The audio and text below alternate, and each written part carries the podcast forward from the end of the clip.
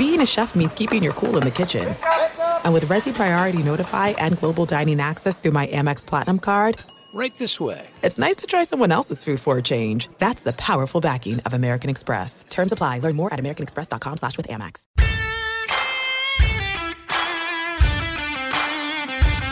Welcome into the New Orleans Pelicans podcast, a podcast dedicated to everything you need to know about the squad. Hear from those who cover the NBA on a daily basis. The New Orleans Pelicans podcast starts right now. Welcome to the Pelicans podcast. I am Joe Cardosi, joined by the prodigious Jim Eichenhofer. Uh, Jim, you know, the, the Pelicans, they, they've played some preseason action. We've gotten some eyes on some players.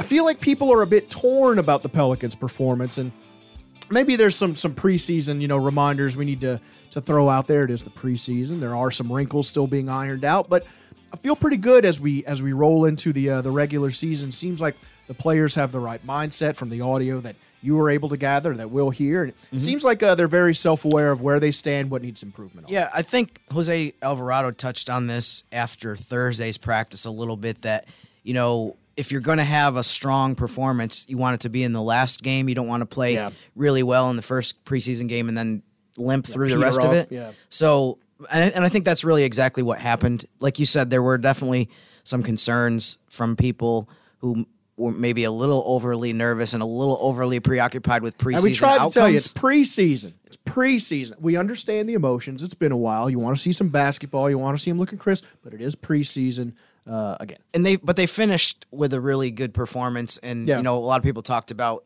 n- not just in New Orleans but nationally the way Zion Williamson looked in the Tuesday game against Orlando where he was really aggressive he was disruptive on defense he had five steals he Yeah. seemed like he took on the challenge of you know shutting down whoever he was guarding and just being a force Yeah. and he ended up with 16 points in 16 minutes so that was great It's almost like he forgets how athletic he is sometimes Yeah. on that end of the floor, and and now he's back. And uh, we've talked about it before how, how Zion is looking uh, fit. He's looking trim. He looks motivated.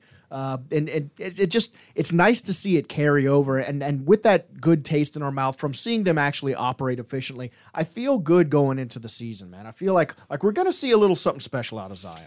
Yeah, I mean, I think people around the league, again, not just in the local area, not just in Louisiana, not just in the Gulf South, I feel like basketball fans everywhere, when they see what he did in that Orlando game, they're getting pretty excited to, Yeah. and they can't wait to see him on the court. So, um, yeah, great way to finish preseason, both for him individually and as the team overall. But um, one of the things that we heard this week after the Pelicans preseason games were over that I thought was really insightful on CJ McCollum's podcast that he does with Cassidy Hubbarth as the co-host now for that show. Um, he talked about how they basically didn't have a lot of offensive plays and sets in place during preseason. Yeah. and I think I, one of the reasons why that you know piqued my interest was because I thought just to to an, ex, an extent it definitely explains some of how disjointed they looked on offense. Yeah. Um, it seemed like It seemed like they were freestyling sometimes, but we Right. were like, surely they're not. Right. And the and the turnovers too. I think a chunk of I'd have to we'd have to talk to someone specifically in basketball ops, but I feel like a percentage of the turnovers were stemmed from the fact that they maybe weren't running plays and they were trying to improvise and Yeah. trying to come up with stuff, you know, like you said, on the fly. So um in, in this clip from CJ's podcast, he basically just talks about that about how that affected preseason and it does make me feel a little bit um, more at ease in terms of just some of the stuff that we saw on the court during the especially the first three preseason games Can you clear something up for us though? Um, you know, Willie Green made some headlines when he said they hadn't put any sets in for Zion after the Houston preseason game. Is that abnormal for the preseason for you guys, for Zion? Yeah, I would say every team is different. For us, we were more so working on spacing, tempo, flow, and defensive rotations, um, just to get a better idea of how to play without calling plays. And I don't know we got mixed results. Obviously, we had a great first quarter against Orlando, and then we dropped some duds in the in the games that kind of followed our great first half. I think we put up seventy points in the first half, and we didn't run, we didn't run one play. We had no plays put in. We didn't put in a play until like the third, th- fourth game, third game or fourth game. We started putting in half court sets because we're already good at execution. When someone tells us what to do, they want us to kind of figure out what to do when no one tells you what to do. Spacing, when to cut, when not to cut uh, pick and rolls, when to run a pick and roll, when to run a pin down. And now we have more structure. We're able to kind of communicate what we like, what we don't like. We have some half court sets we can execute and we can kind of build on that foundation. But I think a lot of teams have different approaches. But for us, we know we can run sets. We know who to get the ball to, where in those sets it was more about figuring out the freedom and the creative play um, and how that's going to work into the offense when we're not calling plays. But that's also why we looked poorly on offense at times because we didn't have any sets in at all. Great stuff from CJ McCollum. Again, heartening to hear. You, you don't expect a lot of BS from CJ McCollum. He's not a, a BS artist. And uh, again, he he's a smart guy. He understands how this team operates. And and uh, great to hear him talking about like sort of why uh, the Pelicans looked the way they did. Uh, but we have guests today we are so excited about. Uh, you saw CJ McCollum in that schedule release video. It was all over the web. We're going to talk to a couple of the people behind uh, that video Tatiana Lubanko and Christian Verde. Let's get to them and talk about uh, some of their ideas for this season and beyond.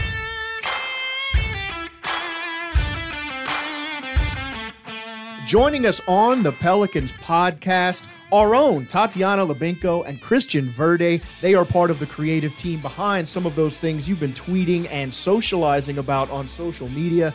Uh, great to have you in studio. Thanks for uh, thanks for joining us. You know, I wanted to start with you guys in terms of your background. Um, I'm sure there's a lot of people that are kind of curious about you know how you get into social media as a career. Um, one of the things I think about too is, I mean, there's a ton of people out there that love sports. There's a ton of people that love basketball. There's a ton of people that love to post on social media, and it seems like in your guys' case, in your job, you kind of have the combination of all of those, which I think for a lot of people would look at that as like kind of a dream job. But um, how did you, Tatiana? I guess we'll start first with you. How did you get into this field? Like, how was why was this something that you thought was, you know, a career that you wanted to get involved with? Yeah, so actually, I originally in high school wanted to be an architect. Um, as I started applying for schools, I realized I didn't want to do math my entire life. yeah, it's rough. and so I was like, okay, what do I love? What do I enjoy that I can make into a career? Um, I knew I loved sports and I was very passionate about sports. And so I just kind of started researching. Originally wanted to do sports reporting. Um, kind of saw how much you had to be on camera. Realized I didn't love to be in front of the camera, but I liked to be behind the camera. Mm-hmm. Um, so I started researching just like what teams had, and I mean it wasn't that long ago, but even you know five six years ago, social wasn't as big of a thing. So they only had like social media manager positions, and that was it. And so I was like, you know what, this looks interesting. It might be a little difficult to get into, um, but I'm gonna try to figure out kind of how I can get myself in there. Um, so I majored in communications. I started talking to people who did hold sports social positions at teams and um, just kind of interned and uh, worked my way up to where I'm at now.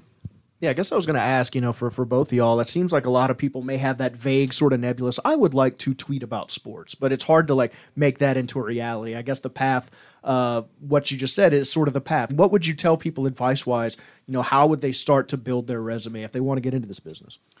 Um, well, I mean, there's so many opportunities. there's so many opportunities to start in here. You know, yeah. we have a marketing team, a corporate partnerships team, uh, you know, business intelligence, analytics, um, all those sort of things, and just kind of being around it and seeing how things are done and seeing you know people's strategies and stuff like that. Even just asking questions to your social people that work at wherever you work at um, is honestly the best way that I started out was just kind of like Tatiana said, asking questions to these people that are already doing these sort of things. You know, also too, before we get into maybe more specifics about what you do with the Pelicans, um, what what's it been? What's your experience been like in terms of maybe what your expectations were before you took this job, and what it's been like in terms of just the experience of being able to do this as a as a job every single day, and also do it in the NBA.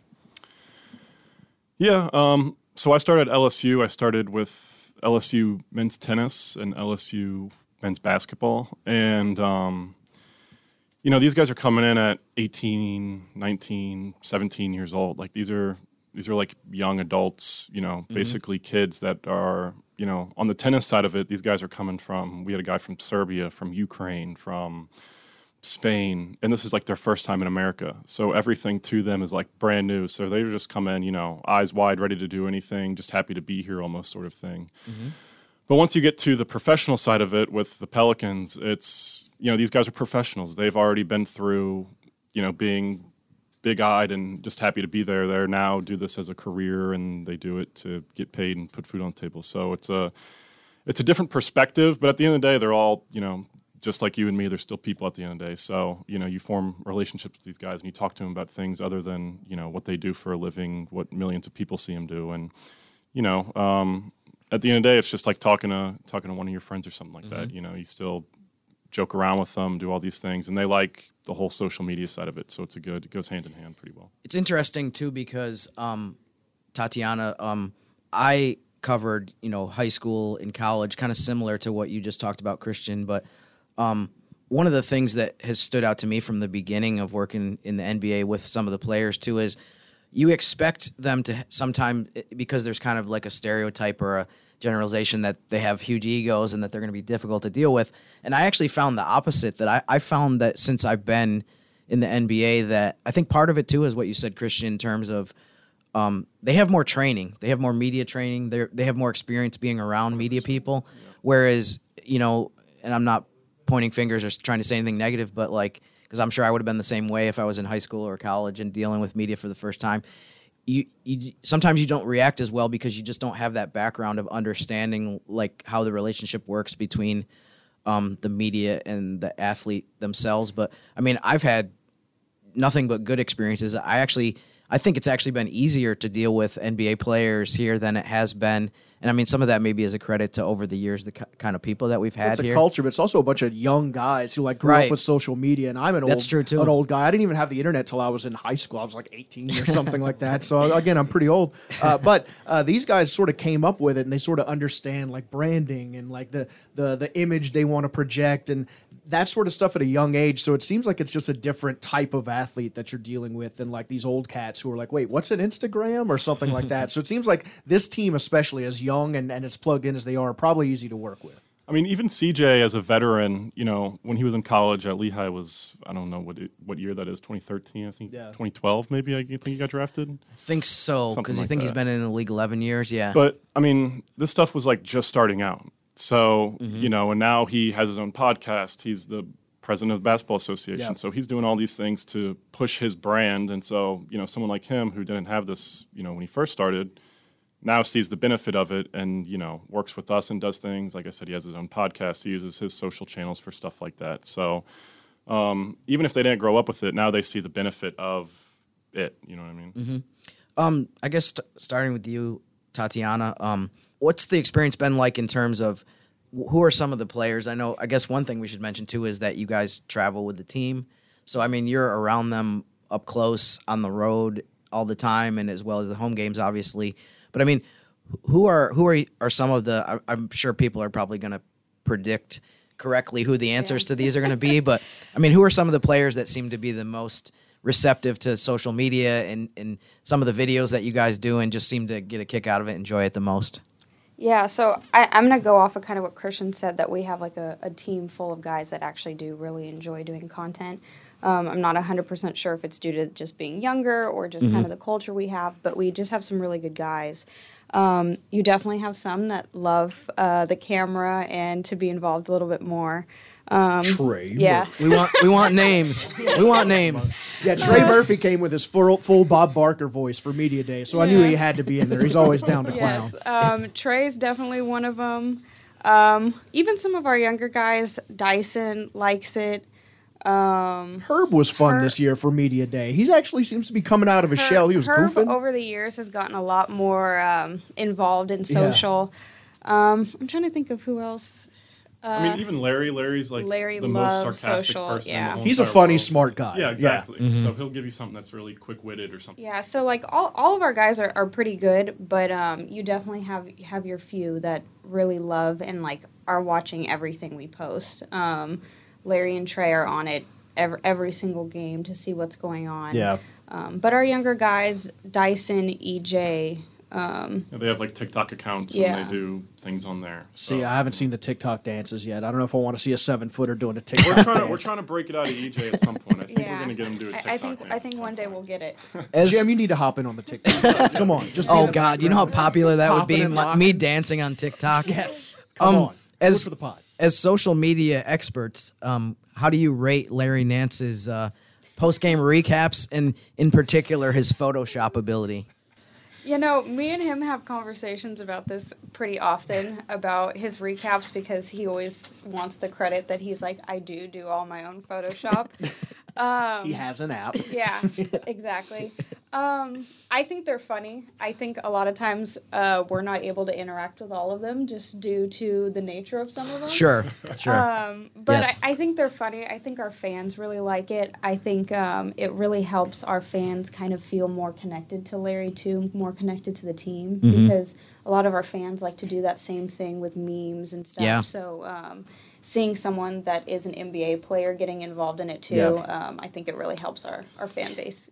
I think the fact that they look like they were, some of them look like they were done by me with like meaning no skills whatsoever Yeah. makes them even funnier. And I'm sure that that's part, probably part of what he's shooting for It's a is he wants to make them, you know? right. He wants to make them as crude looking as Yeah, possible. he, and does, he does them in five minutes. right, He right. puts it out like it's absolutely nothing. Uh, speaking of masters of their craft, Jim Eichenhofer, uh, you know, you were you were talking about how you know the the the Pels uh, media team, the social media team is around the players a lot, just like you. You know, I'm sort of stuck here in the office uh, a lot of times, and y'all are like around the players. I get to interact. We with keep them. you at a safe distance. Yeah, yeah. I, I need to be quarantined. Let's be honest.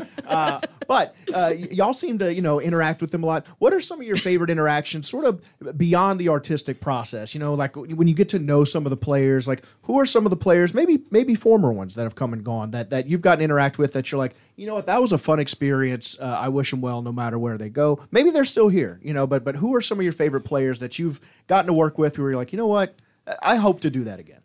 Um, so we've had some really good guys come and go. Uh, again, our team is great. All Yeah. of them are really nice. Um, I have great experiences with all of them, and I feel like I have a, a really good working relationship with all of them. Um, some of my favorite guys that have gone, uh, Garrett Temple is just always super Yeah. sweet guy. Oh, Uncle Garrett. Um, Devonte Graham was great. Jaxson Hayes, great. Um, Billy was great. Honestly, a lot of our guys that even have left, they were just really good people, and again, like really involved in just our social understanding and stuff. Like anytime I had to ask any of those guys that have left and any of our team now, um, nine out of ten times they're going to do something for me and give me. They'll probably give me a little gripe about it, um, but that's just them giving me a hard part time. of the process. yeah. yeah. Um, they love to give me a hard time for fun. So And I uh, still feel like all those guys are beloved here. You know, like I feel like if you're part of the fraternity of New Orleans, if you've passed through in any way, as long as you pass through, all right. Anthony Davis.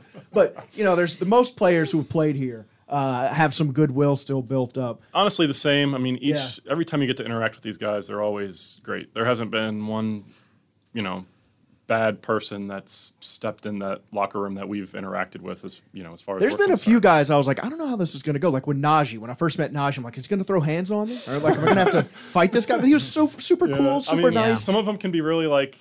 I don't know, standoffish. I guess is maybe the word. Like Yeah, they're almost like- shy, Yeah, like like you mentioned, Herb. Herb's like a, a quiet, reserved guy. but Yeah. you can still talk to him and have like a, a funny conversation. And he's gotten funny. I don't know if it's maybe Yes. getting some money. You know, I don't know if it's Yeah. maybe just his tenure with the team, but Herb seems to have loosened up. Like he's 100%, joking around. yeah. He was he was a very quiet, like, yes, no, mm-hmm. thank you, before. And that also comes from, like you said, nerves and stuff like that, Yeah. just being nervous. But once you get more comfortable, even um, you know Dyson or someone like that, he comes Yeah. in as a rookie from Australia who's been here for two years, and now he's a lot more comfortable with himself. He Yeah. laughs and jokes, and you know has his voice heard whenever he wants Yeah. to be heard. I think Jonas is another guy who, when you first meet him, Yeah, you're, Jonas you're like scary, tiptoeing around him and wondering, and then you get to know him, and it's just like this guy's hilarious. He's one of the most underrated, funny guys on the Yeah, entire media roster. day. He was like, "Why you make me read all these numbers? Why this is so confusing." But he knew what he was doing. He was just trying to pr- play dumb, uh, which was funny. Jonas is one. Me and him joke about it all the time. Like I always say, he owes me a social request because he always says no to my social request, and it, and it's truthfully like it's never rude saying no. He's that's just like the way he is. Um, but he cracks me up because again, like you just know his personality, and like at first you would be terrified of him and probably are like, oh my gosh. Well, he's yeah, so bearded, scary." scowling seven foot guy is generally off putting. But he's he's and, and especially with the accent, he seems like a Bond villain or something. But he's very funny, and, and you can see that twinkle in Jonas's eye. Even when he sounds like he's being a jerk, you can see like, "Ah, I'm just kidding. You Yeah. know, it makes it, it it definitely made me like him a lot more, being close to him and and being able to see those interactions. Hopefully you get hopefully people get to see more of that side of Jonas as we we get going here.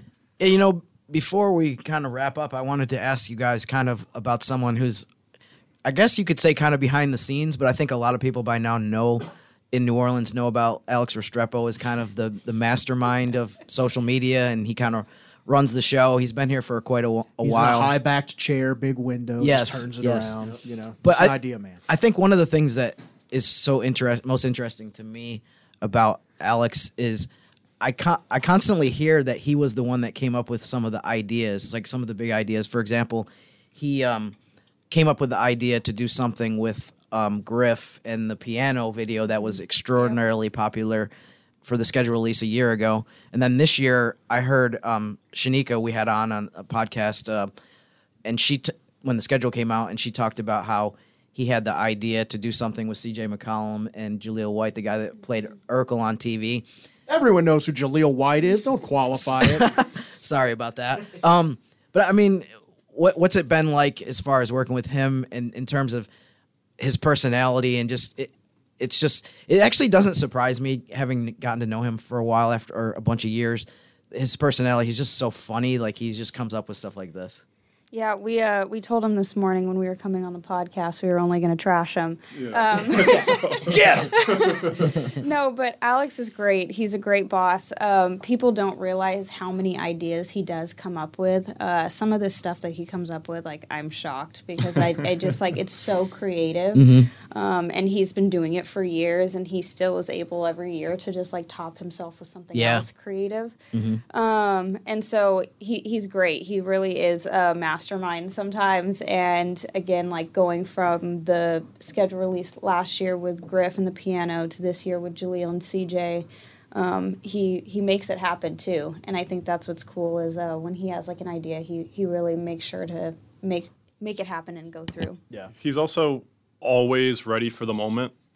Like there's no moment that's too big or too small for him. He will always see a way to capitalize on it, you could say. You know, he's always he's not one step ahead, he's he's three steps ahead. He's thinking about what the reaction will be from his idea that hasn't even happened yet. So I think that's part of being embedded here in New Orleans too. Like once you're here long enough, you sort of start to see how parochial and how uh, hyper local New Orleanians are. And and once someone buys into the culture here, we want to love them. And he's I- from here. I th- and I he- think he Yep, he's a understands. local guy, yeah. Exactly. yeah, very he, he grew up here. He knows everything, all the ins and outs, everything from when he was born, whenever that was, to Yeah. to now. You know Yeah, what I mean? just a few years ago, right? He's like 21. Yeah, let's so, go with something that. like yeah, that, yeah. definitely. Yeah, yeah, just just a fountain of youth, that guy. uh, well, I mean, we're looking forward to so much of uh, what you guys are going to be doing this season. We enjoy it in house, but of course, uh, you know, we're a little biased. But to see the fans and all just sharing this stuff organically, it's got to feel good to see. That's why we do it.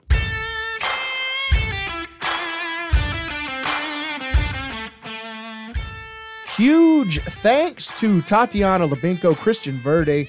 Always great ideas, and it always seems like you people are out there enjoying them. I'm on the Twitters, the X's, uh, all the social medias, and uh, I've seen the videos. Uh, it, it's great stuff, and uh, great to see the response that they've been getting from the people. Uh, you, you want it to be a fun season, sort of as the lead up, uh, you know, leads, and sometimes we haven't had that. Uh, to be honest, there's been some bad news leading up to seasons, but it, it feels like rah rah time, man. You got you got Bi, you got Zion, you got some fun videos, you got some hype, you got some young pieces. I'm excited for the season, Jim. Yeah, I mean, this is the time to to dream big and think about the possibilities. I mean, it was great to have those guys from social in here. I, I find them to be very entertaining, and you know, we talked about Alex Restrepo in terms of the role that he has. Um, they just make things a lot more fun. Yeah. And like you said, if you have one of the things that's interesting about their job, I guess you could say this about ours as well, is that it's just easier to do the job when the team does well. Yeah. So I mean, beyond the obvious, you you you want to see them do well so that it's just easier day to day. It's more fun, and uh, but I I do think there's a lot of optimism for this season right now and for this team, and I think Feels it's like very there's a buzz. justified. Yeah, I Yeah. mean, and and we're used to you know sort of saying this is our year here, but to hear the national buzz, to hear people sort of taking inventory of what the Pelicans' pieces are and how whole we could look this season, it's exciting, and I hope people are excited to come out to some games. See the Pelicans in action. See Jim Eichenhofer traipsing about the court. Uh, you'll see the camera flashes just popping off, and you'll be like, "What is that?" It's Jim. I'm very prodigious, as you said earlier. So I might Yes. be I might be hard at work, you know, cranking out the articles. Who knows? But you know, yes. see a typewriter and a hello. hard hat that's jim too you know he puts on his hard hat to Yes. type because he is a, uh lunch pail kind of guy this is going to be a fun season y'all we're going to get to see a lot of what we've been hoping to see shake out uh, this season and now we're actually going to get the eyes on these players i'm excited jim and uh, let's roll into the regular season my friend are you ready I can't wait for Wednesday. In the meantime, we still have a couple shows that we're going to have next week on Yeah, we Mo- Monday, and then we'll be recording Wednesday morning and have a show for you on that day as well. So, but I'm I'm really looking forward to some just more tangible basketball. Yes. preseason is cool and everything, but you know, honestly, we're going to throw out the stats in the garbage immediately if we haven't already. So yeah, I can't wait to see some meaningful basketball. And as we've talked about before, I mean, there's some there's some marquee games in the on the schedule in the fir- very first week. There is, and we're going to get to talk about a lot of what happened instead of what if. Uh, so get ready, Pelicans fans. The excitement is upon us. Thank you for listening to the Pelicans podcast. Big thanks to the social media team, Tatiana Lubanko and Christian Verde, for hopping on the podcast with us. Huge thanks to Mr. Jim Eichenhofer for being the rock that solidifies this whole thing. And thanks to you for listening to the Pelicans podcast. Tell your friends and pals, spread the word. We will talk to you once again on Monday. And until then, Gabba! Thanks for listening to the New Orleans Pelicans podcast. Join us three times per week on pelicans.com, the Pelicans mobile app, or you can subscribe to the podcast on iTunes. We'll see you next time right here